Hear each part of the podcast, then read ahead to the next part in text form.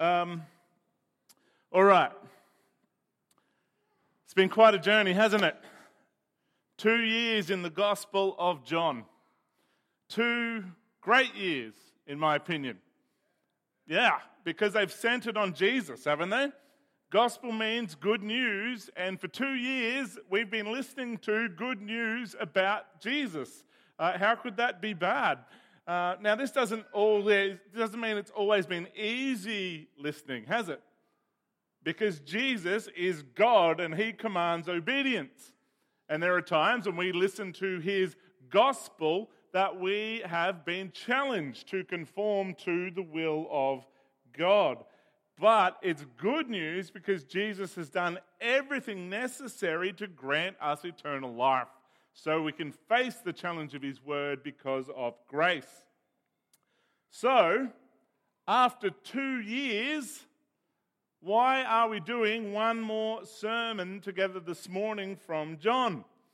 Well, I wanted to summarize the entire book for you sort of to bring the whole book to you together in one perspective, one cohesive whole, so that it's easier to understand. Now, I'm highly doubting that anyone here heard every sermon from the Gospel of John series. Um, yeah, look, I know I didn't. Um, yeah, didn't think so. Uh, so, what we want to do is just sort of tie it together for you all, and that's what we're going to attempt to do together this morning. I believe that the Bible is God's Word, inspired by the Holy Spirit, completely and utterly true, and the sole guide for our faith. God, however, in His providence, allowed for individual personalities and thinking of the various human writers to come through in the books of the Bible. So they wrote for a purpose and according to a plan. So, for instance, the Gospel of Luke, Luke arranges his gospel geographically. He chooses his stories to be steadily getting closer to Jerusalem in the crucifixion. So he arranges it like you would kind of a classic story where everything's building steadily towards that ultimate event. And that's what Luke does. Now, if we look at the three years of Jesus' public ministry, he was in Jerusalem, out of Jerusalem, to Galilee, to he wrote, but Luke steers it all. All true, but just arranged to function in a certain way. So John likewise has a purpose and vision for his gospel. And he tells us precisely what that is. You have that up on the screen behind you, John 20, 31. These are written. What does these mean? These particular stories that John has selected out of a whole array, array of things that Jesus did, these ones I've put together and written down so that you may believe that Jesus is the Messiah, the Son of God, and that by believing you may have life in his name. Amen? That is the purpose of the Gospel of John. Out of all of the events of Jesus' ministry, all the things he did, all the things he taught, John has selected these so that you can believe, you can know that Jesus is the promised Messiah, the Son of God, and by believing, be saved. Purpose of John. So, all we're going to do together this morning is summarize in four points how John goes about achieving that goal. Four points of how John goes about showing us that Jesus is the Messiah, the Son of God, and that by believing we will have life. First point, number one, John provides us with a full understanding of Jesus, right? A full understanding of Jesus. Right at the core of John's purpose that you would believe is to first show you who Jesus truly is. What a big task that is, right? But that's at the core of what John sets out to do. Now, this is the first point I'll make this morning. It's also the biggest point I'm going to make. But if you learn anything from the Gospel of John, it's that Jesus, who took on flesh and who walked on the earth, was God. Right? Remember the start of John. In the beginning was the Word. Now, what does that mean? Well, let me make it really easy for you together this morning. What do you do with words?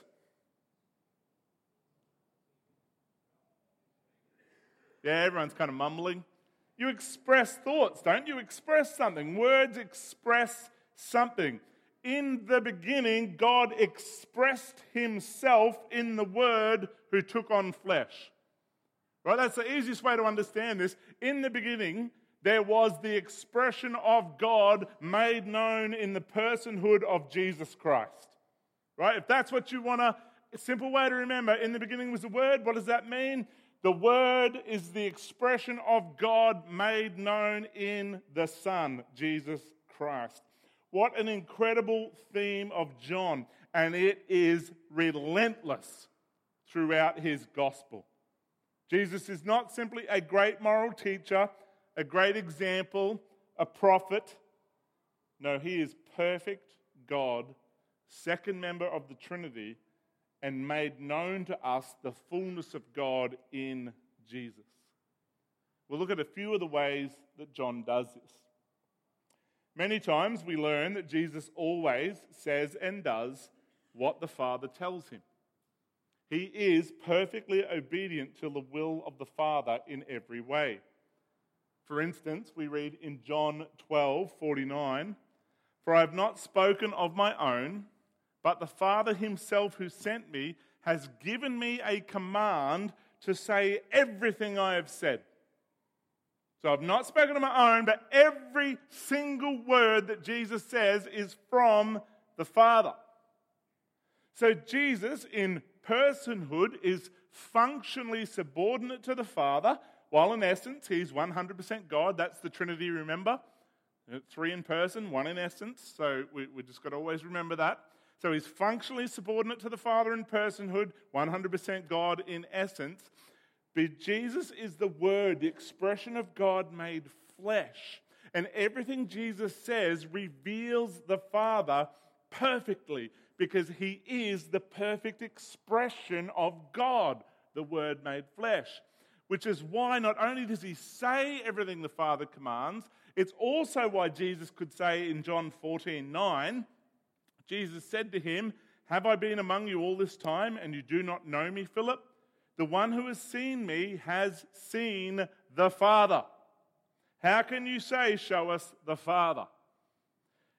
The Word, the Son of God, is the perfect expression of God Himself. Jesus, uh, throughout John's Gospel, God is revealed to you. Do you want to know more about who God is? Look to the Son right? The perfect expression of God made known to you in the Son. Right? That is what John wants to drive home again and again and again. Okay? Jesus is God in the flesh. Do not miss that. Now, John revealed that not just through some of these things that Jesus said, but in some other systematic ways as well which we're going to zero in on here and have a look at. So, the first one I want to look at is up there on the screen the seven I ams. Now, we mentioned some of these, but we're just going to mention them quickly. The seven I ams. Now, firstly, what does the number seven mean in Scripture? It means complete, right? Something that is completed. So, for instance, the seven churches of Revelation is not literally about those seven churches. There was way more churches than that across the region at the time. Those seven churches represent the church of all the ages. Hence, the message to those churches is a message to all churches of all time. They are a message to us this morning. So the seven represents complete, the complete understanding of churches is shown in Revelation for us to understand and wrestle with. So that's what seven means. And so John intentionally puts seven I am statements. I'll read through them really quickly. I am the bread of life, John 6 35. I am the light of the world, John 8 12. I am the door, John 10 7. I am the good shepherd, John 10 11. I am the resurrection and the life, John 11, 25. I am the way and the truth and the life. John 14, 6.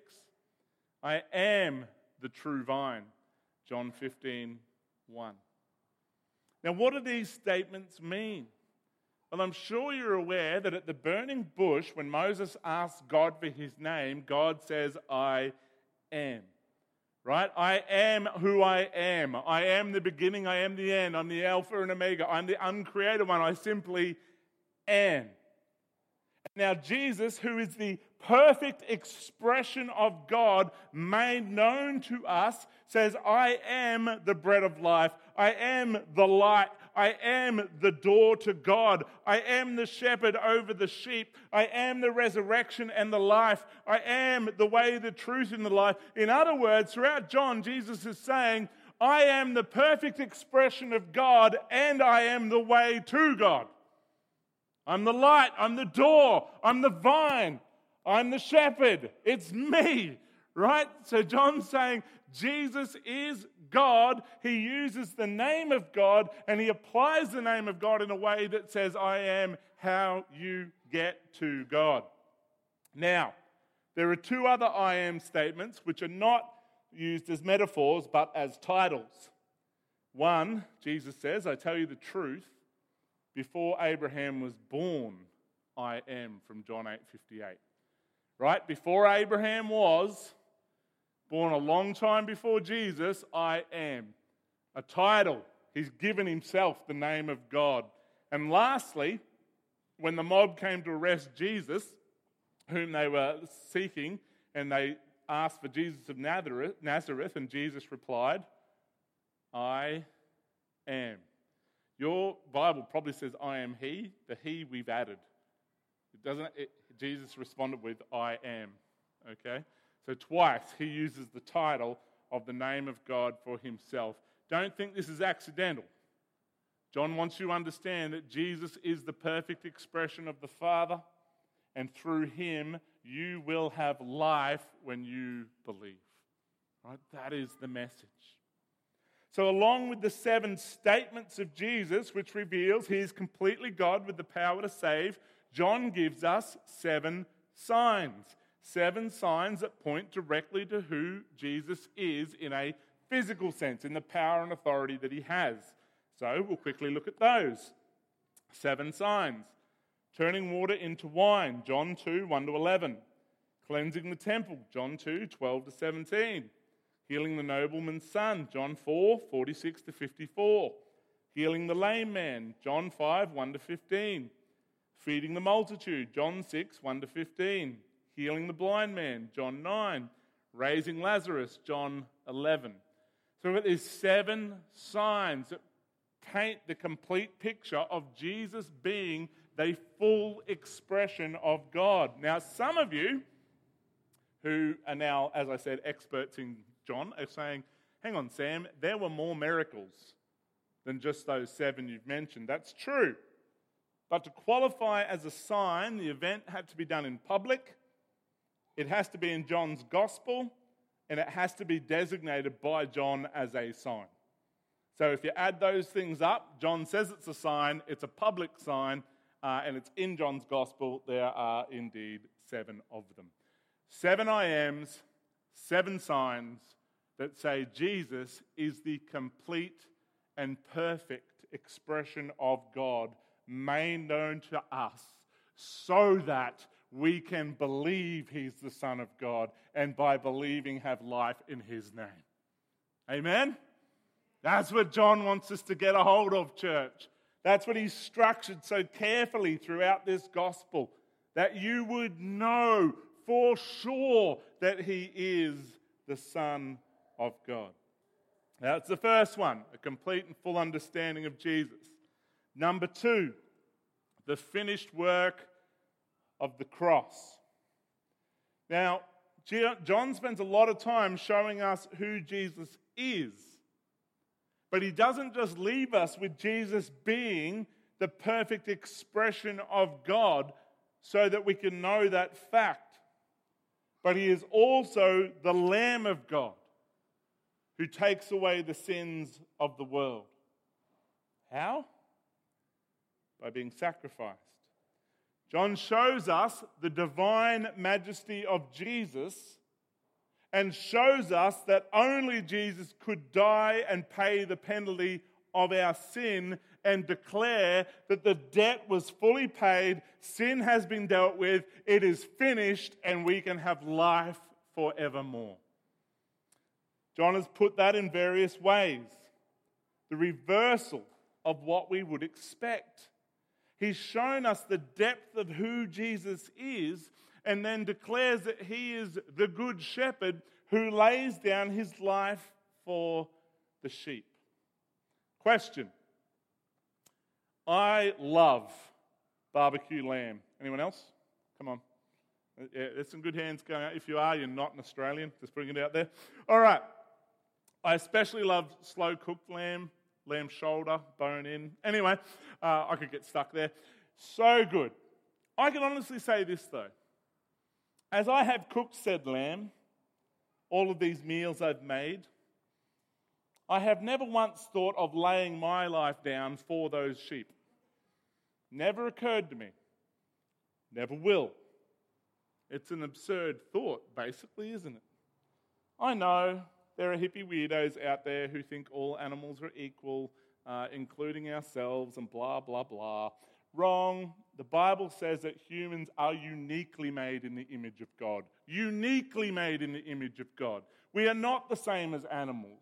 We are his image bearers. And we have been given dominion under God over the earth. Right? We are not the same. And therefore, because we are his image bearers, because we are higher than the animals, it is nonsensical for me to think that I would lay down my life for a sheep. And yet, the vast gap between myself and a sheep, the gap between Christ and me is so much greater because he created both the sheep and me. He is, as John has explained, Almighty God, ruler of all, the Alpha and Omega, the beginning and the end, the I am. And John says, This is who he is, and he lays down his life for the sheep. That's absurd, church. Do you feel it? Every bit as stupid. It's more stupid than me laying down my life. And that's the gospel that John wants to get across to us. That the one who created all is the good shepherd who gives up his life to pay the penalty of our sin. How great is our Savior! How great is our Savior! John puts it other ways, announced by Gamaliel. He is the one man who dies for his nation as a whole, or the one man whose life is given for the world, or the perfectly obedient Son, even obedient to death on a cross. The one who through his death we have peace. The one who through his death we have life.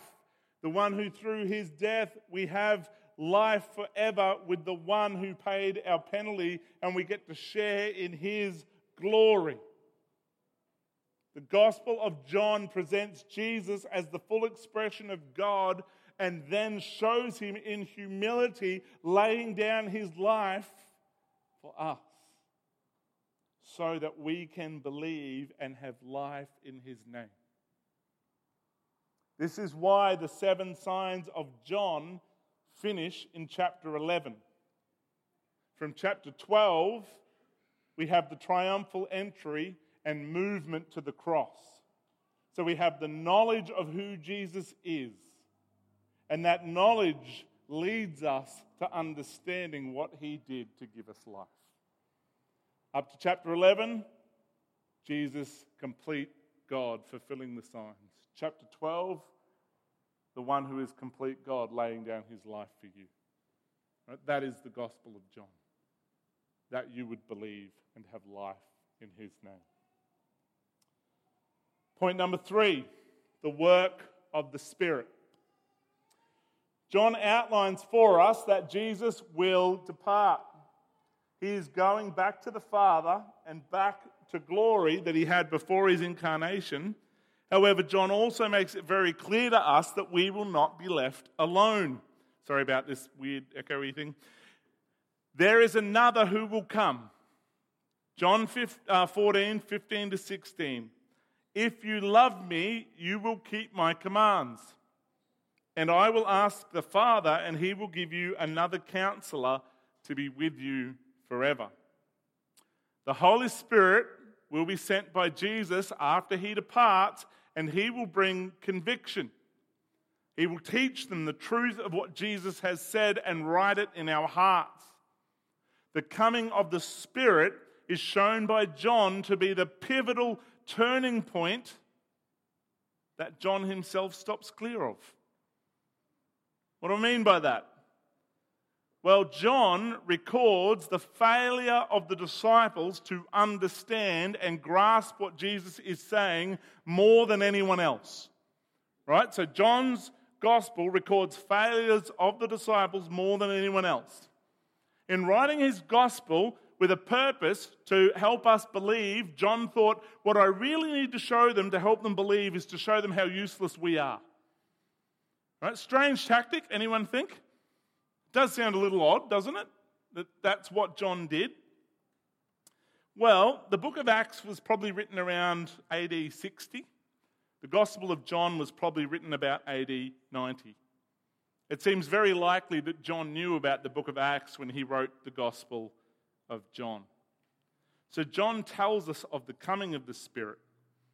More importantly, back in John 3, he tells us that we must be born again of the Spirit.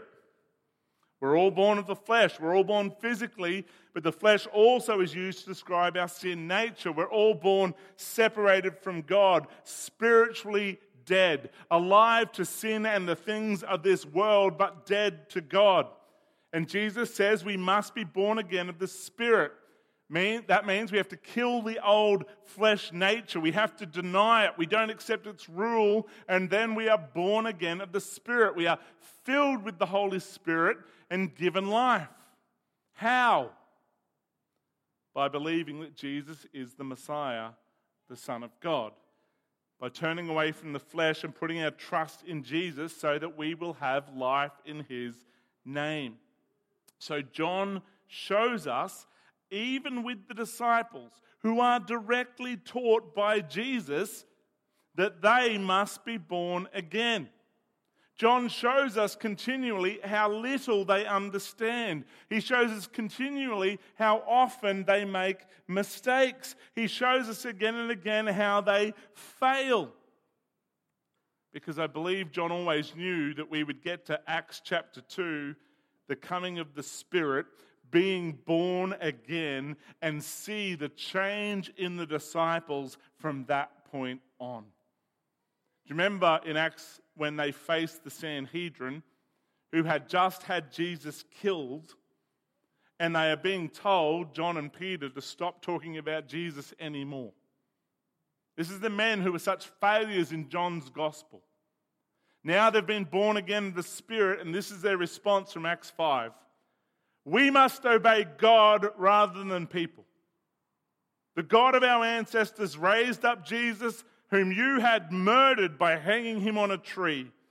God exalted this man to the right hand as ruler and savior to give repentance to Israel and forgiveness of sins. We are witnesses of these things, and so is the Holy Spirit, whom God has given to those who obey him. Oh, church, can you see the difference in men who have given up the world, who have died to the flesh and its desires and now have life in the Spirit, they don't fear man anymore. They're filled with the Spirit, they know glory awaits, and they boldly proclaim truth. Fearless, bold. Do you know the same Spirit who transformed these men is the same Spirit who fills you when you were born again? I ask you in all seriousness do you come to church because mum and dad do? but you are not changed, not transformed, still weighted down by the cares of the world, then you are in the flesh. You are like the disciples in John awaiting Pentecost. You need to truly crucify, crucify your flesh and its desires, know who Jesus is, and by believing and trusting in Him, you will have life in His name, being transformed by the Spirit. That is the Gospel of John. That is who we're meant to be. That is who we're called to be, and that is who we will be if we are being changed by the Spirit. Fourthly and finally, the church. The evidence of the Spirit of being born again in John's gospel is the church. Now, John doesn't go into ecclesiology, and that's just the simple, that's a flash word for saying how we do church. He's not interested in that. He isn't interested in church structure. He's not interested in the songs that we sing. John is interested in the transformation that the Spirit brings in how we relate to one another. The unity of the body of Christ is central to the Gospel of John being brought about by the work of the Spirit. Having the same love for one another in the church that the Father and the Son have being known as his disciples by our love for one another. John says this is the church. This is what it looks like. This is how people who are born again of the Spirit will act. Not to be saved, they act like this because they are saved and they are being transformed. Now, once again, it seems a little weird again. John's off track. If he wrote the book so that we could believe, now John here has such a focus on this is the result of believing. How does that link to his overall purpose? Well, John tells us in John 17 22 to 23 I have given them the glory you have given me, so that they may be one as we are one. I am in them and you are in me, so that they may be made completely one. Listen, that the world may know you have sent me and have loved them as you have loved me. Don't miss this. The culmination of the unity and love and us having love of the Father, the culmination of that in John's eyes is that the love that we possess here, the deep unity that it brings, which cannot be broken.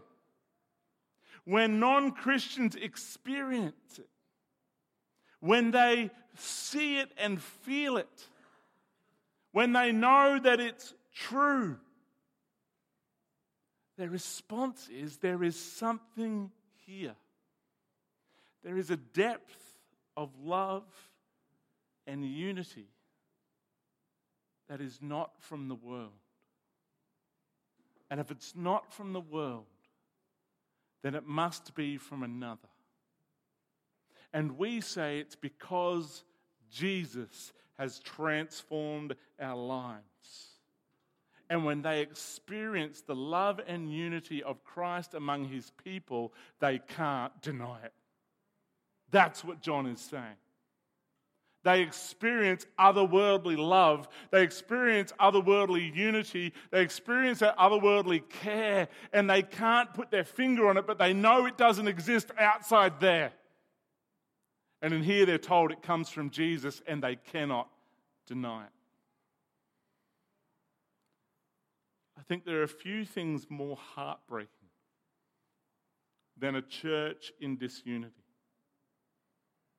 For, please listen, it is more than conflict, it is more than factions. It is people whose pride and stubbornness would rather stain the name of Jesus than show his love as they have known it. It's people who would rather declare to the world, no, it's not true. Jesus is not from God because I'm not happy. He couldn't change my life and he can't change my heart, so he certainly can't change yours. That is what a church in disunity declares to the world. They would rather sit on their pride and stain the name of Jesus than in humility consider one another better than themselves. That's a church in disunity. And that's the sin that they are declaring. The Word of God says we should outdo one another in humility. For your humility is a direct consequence of your understanding of God's grace, forgiveness, and mercy, the price Almighty God paid on the cross for your sin brings you to a point of knowing you deserve nothing. And you would rather forsake your rights and just extend love than beseech the name of Jesus. That's the gospel in the church.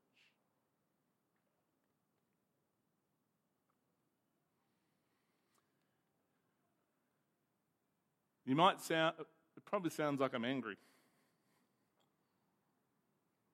I want to pause and genuinely thank you, church.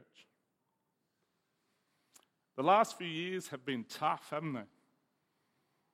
And there have been many opportunities for disunity for fracturing the body, ruining our witness, and failing to show that the love of Christ who came from the Father is true. Can I say, by and large, you have continued to love Christ and through him one another? Not perfectly, but enough that in this church, we have vaccinated and unvaccinated who love one another. Liberal and Labour voters who love one another. You even embraced the New South Welshman as your main Bible teacher. We can even tolerate, perhaps not love, those who think Nescafe Blend 43 is something you can actually drink. Right?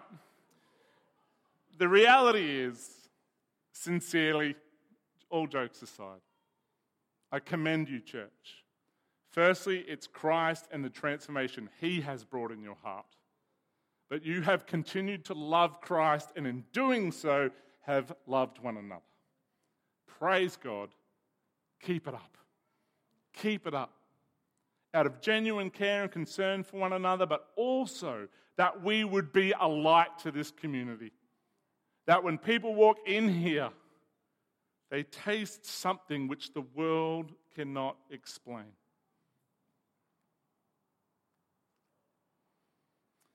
Jesus is the Son of God, the full expression of God. And He will transform you and give you a new life in His name. And that is seen in the expression of the church. Knowing who Jesus truly is leads to understanding how his death on the cross pays the penalty of your sin. Knowing Jesus paid the penalty of your sin leads to being born again of the Spirit and having your life transformed. Having your life transformed leads to a gathered church that reflects the love and glory of God and declares to the world it must be true. These are written that you may believe that Jesus is the Messiah, the Son of God, and that by believing you will have life in his name. And that is how John has done it. Church, do we believe it? Pray we do. I pray it calls us on to witnessing for his glory. Amen? Let's pray. Lord, we thank you for your word. Lord, thank you for its clarity. How could we not spend two years in the Gospel of John and not simply declare, Jesus, you are God? You are amazing. You are worthy of worship. And Lord, in humility, you bent down, came to the earth, and paid the penalty of our sin. Lord, all we can say is thank you. Praise you. Lord, may we live in light of that. Lord, may the love that sent you be the love that transforms us. That we would dwell in unity and point the world to the glorious gospel of Jesus Christ. In your name we pray. Amen.